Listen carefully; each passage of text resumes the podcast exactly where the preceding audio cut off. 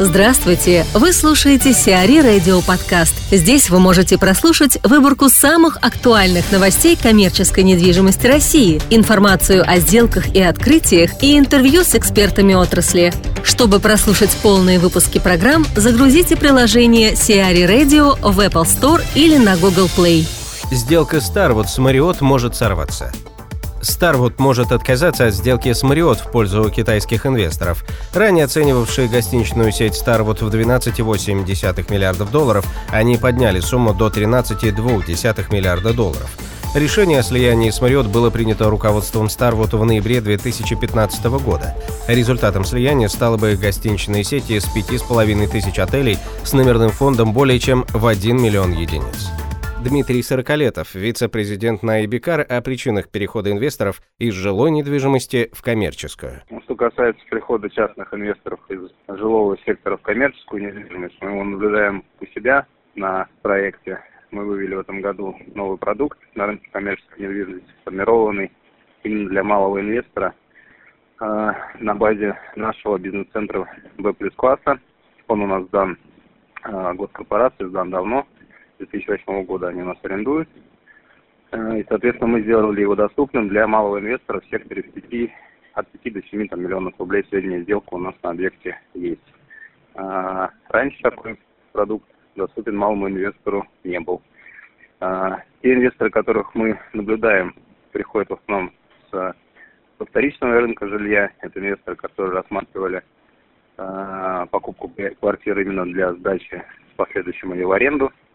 Почему они к нам приходят, мне ну, достаточно понятно. Этот спрос сформирован э, уровнем вакансий, которые поднимаются в вторичном рынке, да, стороны арендаторов. Потому что арендные ставки сильно падают, объем ввода жилья достаточно большой э, в секторе, поэтому конкуренция достаточно большая. Э, купить квартиру уже существующим арендаторам на рынке невозможно. Поэтому люди, которые ориентировались на доходность 5-6%, покупали вторичное жилье именно для сдачи в аренду, в нашем продукте видят достойную альтернативу, потому что у нас за вычетом всех расходов вплоть до уплаты налогов на добавочную, на, на доходы физических лиц, а, то есть э, все расходы плюс а, налоги на доходы физических лиц по первому году без учета индексации роста стоимости недвижимости можно получать 8,5-9% годовых. Это достойная альтернатива вторичному рынку с точки зрения инвестиций для сдачи в аренду.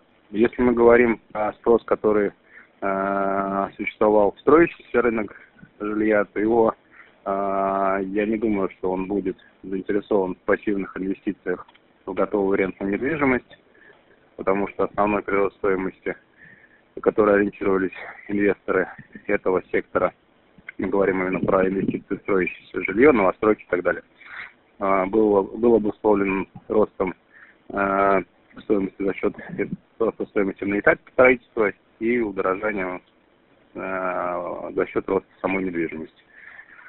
То есть там доходность, соответственно, в разы больше, 20-30%, на которые такой инвестор, в принципе, и ориентировался ранее, пока даже с учетом корректировки рынка недвижимости жилья и повышенного вот этого объема а, предложений, который на рынке сейчас появился, э, эти инвесторы пока либо же приостановили свои инвестиции э, в первичный рынок, но уходить пока в коммерческую составляющую я не вижу, что они пока сильно об этом задумываются. Вторичка же реально а, думает об этом, и у нас часть покупателей, да, приходит с вторичного рынка жилья.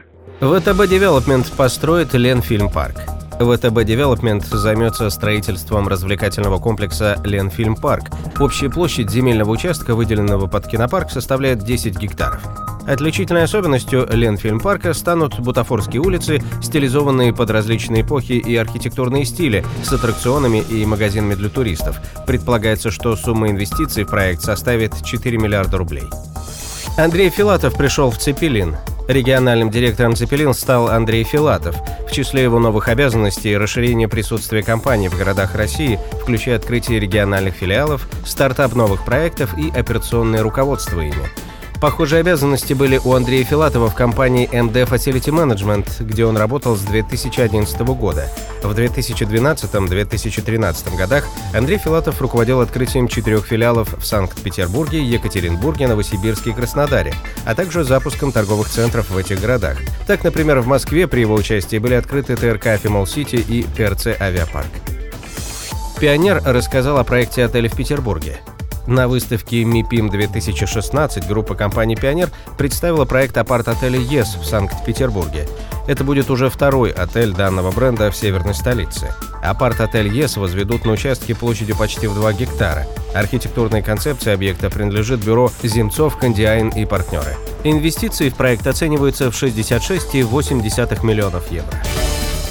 CRE Радио. Эксклюзивные рубрики «За и против», «Ноу-хау», «Ремейк», «Новые форматы». Слушайте в полных выпусках программ в приложении Сиари Radio. Приложение доступно в Apple Store и на Google Play. Более подробная информация на сайте siari.ru slash radio.